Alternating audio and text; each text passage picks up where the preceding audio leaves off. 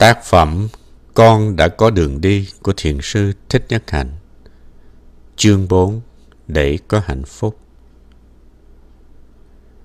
Thư giãn là hạnh phúc có mặt Trong đời sống, rất nhiều người không có sự thư giãn. Chúng ta cần phải học cho được cách thư giãn. Ví dụ, tập đi thiền hành là cơ hội để tập thư giãn. Sự căng thẳng và thư giãn đi đôi với nhau. Chúng có mặt cùng một lúc. Vấn đề là cái nào nhiều, cái nào ít mà thôi. Trong chúng ta có sự căng thẳng, nhưng cũng có sự thư giãn. Tùy cách sống của mình mà ta có nhiều sự căng thẳng hay là nhiều sự thư giãn. Phát triển sự thư giãn, buông bỏ những lo lắng, sợ hãi và bạo động là hạnh phúc đang có mặt. Mỗi người đều có khả năng chế tác ra sự thư giãn với tư cách cá nhân và năng lượng đó sẽ ảnh hưởng tới tập thể. Thí dụ một người giáo viên nếu có ý thức nuôi dưỡng sự thư giãn trong mình và chế tác sự thư giãn đó cho học sinh thì việc dạy và học sẽ thành công hơn. Vì giáo viên và học sinh có sự nhẹ nhàng mà không phải căng thẳng, mệt mỏi.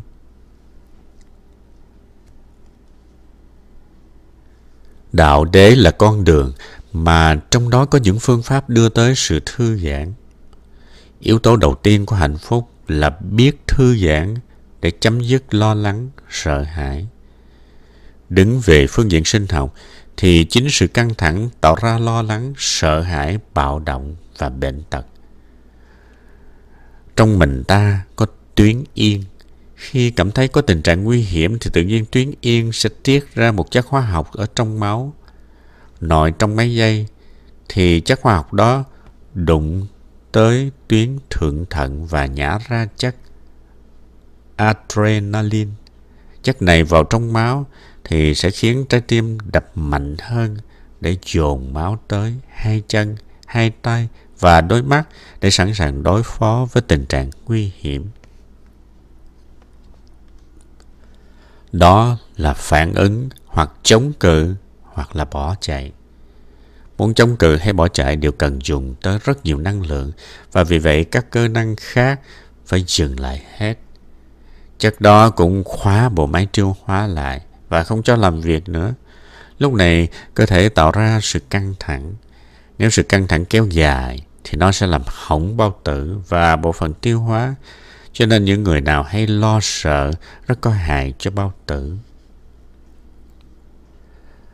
Một thí dụ khác là trong lúc chạy đua thi đấu, trước khi người phát lệnh thổi còi cho bắt đầu cuộc thi chính là giây phút trong cơ thể các vận động viên tiết ra chất adrenaline. Nếu giây phút đó kéo dài quá lâu, thì đương sự có thể sẽ chết. Đôi khi trong đời sống hàng ngày, khi nghe tiếng điện thoại reo, ta cũng lo. Có khi nhìn những tờ báo ta cũng thấy lo, vì không biết cổ phần đang lên hay là đang xuống.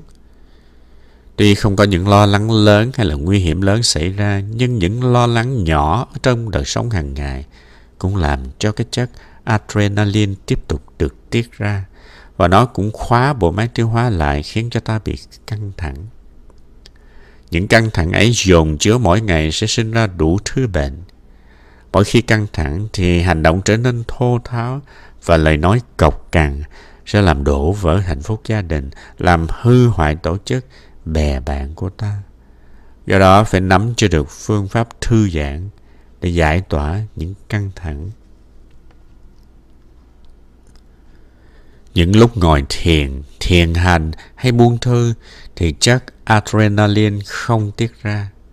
Buông thư toàn thân và nương vào hơi thở có ý thức thì trong ta bắt đầu có sự thư giãn. Thở vào, tôi ý thức đây là hơi thở vào. Thở vào tôi sung sướng được thở vào. Thở ra tôi ý thức về thân thể tôi. Thở ra tôi làm cho thân thể tôi thư giãn. Là một người thực tập, chúng ta phải biết nuôi dưỡng sự thư giãn trong mỗi giây phút.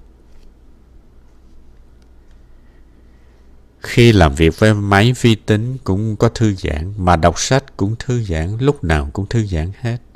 Khi đi, phải đi sao cho có bình an, mà không vội vàng như bị ma đuổi. Khi ngồi thì phải ngồi như đang ngồi trên một đóa sen. Trong lúc thư giãn thì nhịp đập của tim sẽ chậm lại và hệ miễn dịch được tăng cường. Thư giãn không phải chỉ là vấn đề thể chất và hình hài. Nếu trong tâm đang có điều bất an thì sự thư giãn rất khó thực hiện được. Do đó phải tổ chức lại đời sống hàng ngày để đừng bị áp lực quá nhiều. Đừng để lo lắng, buồn khổ. Muốn vậy thì phải quán chiếu cho sâu sắc. Khi có bạo động, tức là trong thân thể không có sự buông thư, khi ấy phải tập thở, tập đi để nhận diện và ôm ấp những bạo động, giận hờn, bực bội trong mình. Nếu những tâm hành đó được ôm ấp, thì tự nhiên nó sẽ lắng dịu. Nền văn minh mới của chúng ta tạo ra rất nhiều căng thẳng, cho nên sự thực tập của mình là làm lắng dịu thân tâm. Mà muốn thư giãn thì phải thực hành những pháp môn cụ thể như buông thư, thiền hành, ngồi thiền, vân vân. Cho nên nền đạo đức học hiện đại phải là nền đạo đức ứng dụng, chứ không phải là đạo đức lý thuyết. Phải biết rõ rằng muốn có thư giãn thì ta không nên làm gì và nên làm gì. Đạo đế được diễn đạt qua con đường bát chánh, trong đó có chánh kiến. Các vị tổ sư giải thích chánh kiến là một cái thấy sâu sắc về bốn sự thật. Nhưng trí óc con người thường hay đi kiếm tìm sự thật của chân lý vạn hữu. Ta thường có ý muốn đi vào siêu hình học, thực thể học, khuynh hướng hay phóng tâm ra vũ trụ và đặt những câu hỏi như là vũ trụ này từ đâu mà có? Những nguyên lý cai quản vũ trụ là những nguyên lý nào? Bởi có những câu hỏi này mà ta có siêu hình học và bản thể luận. Đức Thế Tôn rất thực tế. Ngài nói đừng có phóng tâm ra vũ trụ bên ngoài, mà hãy đưa tâm về với tình trạng đích thực. Trong đó ta đang sống. Phải nhận diện nỗi khổ đang có mặt. Tìm ra nguồn gốc của khổ và phải tìm ra con đường thoát khổ. Rất là thực tế hai chân chấm đất. Chánh kiến Đức Thế Tôn nói ở đây không phải là kiến thức về vũ trụ vạn hữu, mà là về bốn sự thật. Mình phải có cái thấy khá vững chãi về bốn sự thật. Khi mới học về tứ diệu đế, mới nghe nói đến bốn sự thật, người ta nói nói quá dễ. Nhưng thật sự thì ta chưa hiểu rõ về nó. Cách đây một năm có người hỏi tôi, thầy có hiểu hết về tứ diệu đế chưa? Tôi trả lời, chưa. Tôi chưa hiểu hết. Tôi vẫn đang trên con đường tìm hiểu. Muốn có được cái thấy sâu sắc, đòi hỏi chúng ta phải bỏ ra rất nhiều công phu tu tập. Phần lớn chúng ta chỉ nắm được ý niệm về bốn sự thật, chứ chưa nắm được bốn sự thật. Chúng ta không nắm được bản chất của bốn sự thật. Bốn sự thật tương tức với nhau. Sự thật này nằm trong sự thật kia. Không hiểu được khổ đế, thì không hiểu được diệt đế. Ngược lại, nếu không thấy được diệt đế, thì không hiểu được khổ đế. Chánh kiến trước hết là cái thấy sâu sắc về bốn sự thật. Bốn sự thật tương tức với nhau. Chúng không thể có mặt độc lập. Chúng liên hệ với nhau chặt chẽ đến nỗi không thấy được cái này, thì không thấy được cái kia. Trong lãnh vực trao truyền, khi không thấy được ta thì sẽ không thấy được cha ta. Chưa thấy được cha ta là ai thì sẽ không thấy được ta là ai khi thấy được sự tương tức của bốn sự thật, thì tự nhiên ta cũng sẽ thấy được sự tương tức của các pháp tương tức nghĩa là cái này chính là cái kia, cái này nằm trong cái kia, không có cái này thì không có cái kia Không có sự thật nào có mặt riêng rẽ cả. Cái này cũng được gọi là không. Thí dụ như bông hoa. Bông hoa do mặt trời, ánh sáng, đám mây, đất, phân bón, người làm vườn, vân vân tạo nên. Cho nên bông hoa không có mặt riêng biệt. Bông hoa đầy hết tất cả vũ trụ. Bông hoa là vũ trụ. Nó không thể có mặt riêng biệt được. Bốn sự thật không thể có mặt một mình được. Nếu không có buồn thì sẽ không có sen. Nếu như nhận bốn sự thật là riêng biệt thì ta rất sai lầm. Trong Kinh Bát Nhã có nói không khổ, không tập, không diệt, không đạo. Bốn sự thật là không. Bản chất của sự thật này là bản chất của sự thật kia. Sự thật thứ nhất được làm bằng sự thật thứ hai, thứ ba và thứ tư. Lấy sự thật thứ hai, thứ ba, thứ tư ra thì không có sự thật thứ nhất. Đó là tính tương tức của sự thật thứ nhất. Nếu thấy được bốn sự thật có liên hệ với nhau, thì chúng mới đích thực là bốn sự thật. Dừng lại và buông thư. Pháp môn căn bản của lạng mai là phương pháp thở chánh niệm và phương pháp đi chánh niệm. Các vị giáo thọ của làng có nhiệm vụ nắm vững tình trạng tu tập của xóm mình và phải trao truyền những thực tập căn bản này đến mọi thành viên trong xóm, từ người xuất gia cho tới tài gia. Nếu họ chưa biết thở, chưa biết đi trong chánh niệm, đồng nghĩa với việc họ còn bị đói. Ai bỏ đói họ? Các vị giáo thọ dự phần lớn vào việc bỏ đói các sư em và các thiền sinh tới với mình. Do vậy, các vị giáo thọ cần nắm thật vững phương pháp thở, phương pháp đi. Ta không cần nói những bài pháp hùng hồn. Sự thực tập vững chãi của ta chính là bài pháp sống động nhất. Nếu ta có khả năng buông thư được, hạnh phúc được trong mỗi bước chân, mỗi hơi thở, thì ta sẽ là người đầu tiên được trị liệu và nuôi dưỡng. Thiền Dhyana nghĩa là dừng lại và làm cho buông thư. Sự dừng lại và buông thư được gọi là thiền chỉ. Trong sự thực tập, nếu chưa có khả năng dừng lại và buông thư thì hành giả sẽ không thể đi xa hơn được. Bởi vì nếu không thành công được trong thiền chỉ thì khó có thể nhìn sâu thiền quán để thấy rõ bản chất của các hiện tượng.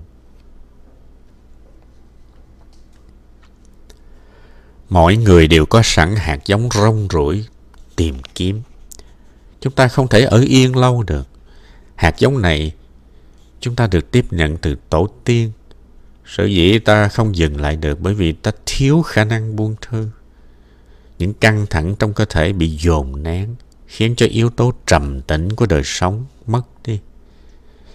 Nếu thực tập vững vàng phương pháp thở và đi trong chánh niệm, thì ta sẽ dừng được sự chạy đua. Lúc ấy sự buông thư và niềm an lạc sẽ lập tức có mặt. Ngồi thiền là cơ hội để thực tập dừng lại hoàn toàn. Trong khi ngồi, chúng ta sử dụng hơi thở có ý thức để hỗ trợ cho việc dừng lại ấy. Dừng lại được là bắt đầu có chủ quyền đối với thân và tâm của chính mình.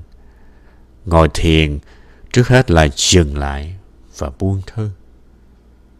Nếu trong khi ngồi mà phải đấu tranh, phải gồng mình và xem việc ngồi thiền như một lao tác mệt nhọc thì đó chưa phải là cách ngồi thiền đúng. Khi ngồi, tư thế phải thật thoải mái, lưng thẳng nhưng mà buông thư. Và sau đó mới bắt đầu theo dõi hơi thở. Thở vào tôi ý thức về toàn thân của tôi. Thở ra tôi buông thư toàn thân. Ta phải đem cái tâm đi vào cái thân. Cái tâm của ta chỗ nào cũng có cái thân hết. Tức là tâm đầy trong thân. Giống như việc ta ngâm đậu xanh với nước ấm vậy.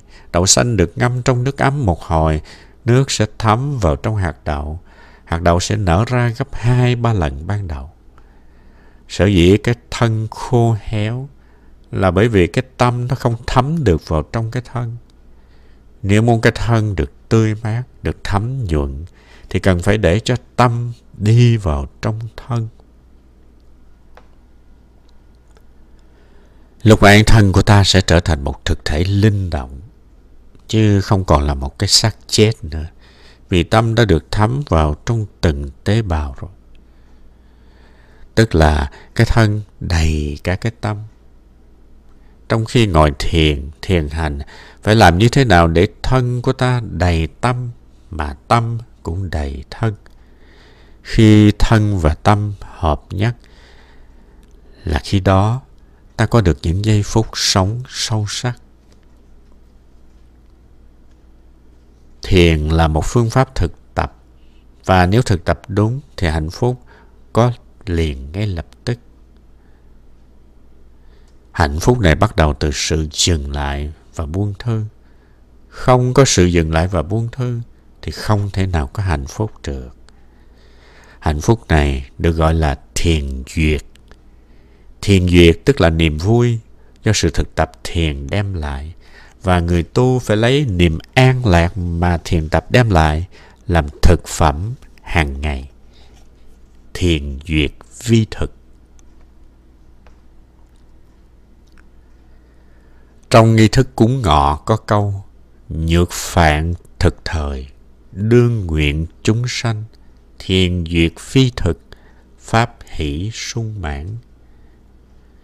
Khi ăn cơm, con nguyện cho chúng sinh nếm được niềm vui mà thiền tập đem lại, hạnh phúc luôn tràn đầy. Mỗi lần ăn cơm cúng ngọ, lúc nào ta cũng nguyện cho tất cả chúng sanh đều hưởng được niềm vui của thiền tập. Nhưng chính ta đã làm được hay chưa? Có khi ta đã để cho chính ta bị đói và để cho những người bạn đến với ta cũng bị đói. Những người bạn tin tưởng vào ta, trông cậy vào ta, chắc là khi ta là một vị giáo thọ, nhưng ta quên mất vai trò của chính mình. Đôi khi ta bỏ đói đại chúng, bỏ đói các bạn đến với ta. Nếu ta bắt đầu dừng lại và buông thư được, tức khắc ta sẽ có được hỷ lạc. Khi có được hỷ lạc, ta mới bắt đầu quán chiếu vào lòng sự vật để thấy được bản chất của sự vật. Chúng ta có thể thực tập theo những hướng dẫn của Đức Thế Tôn để mà dừng lại. Thở vào, con ý thức về hình hài của con. Thở ra, con ý thức về toàn thể hình hài con. Lúc đó cái tâm đi vào cái thân và cái thân đi vào cái tâm. Tiếp tục thực tập như vậy, ta để cho tâm thấm dần vào trong thân. Ta có thân đầy trong tâm và tâm cũng đầy trong thân. Kế tiếp, nương vào hơi thở chánh niệm, ta buông thư cả thân và tâm. Thở vào, con buông thư thân thể con, tâm hồn con. Thở ra, con tiếp tục để cho tâm hồn con, thân thể con được buông thư. Hãy cho ra ngoài hết tất cả những dồn nén, những căng thẳng. Sự buông thư này sẽ mang lại sự trị liệu. Do vậy, khi đề cập đến khổ hay gọi tên những nỗi khổ, ta đừng quên đề cập đến những căng thẳng trong thân thể và tâm hồn. Bởi nó đích thực là một nỗi khổ và rất cần chúng ta quan tâm đến.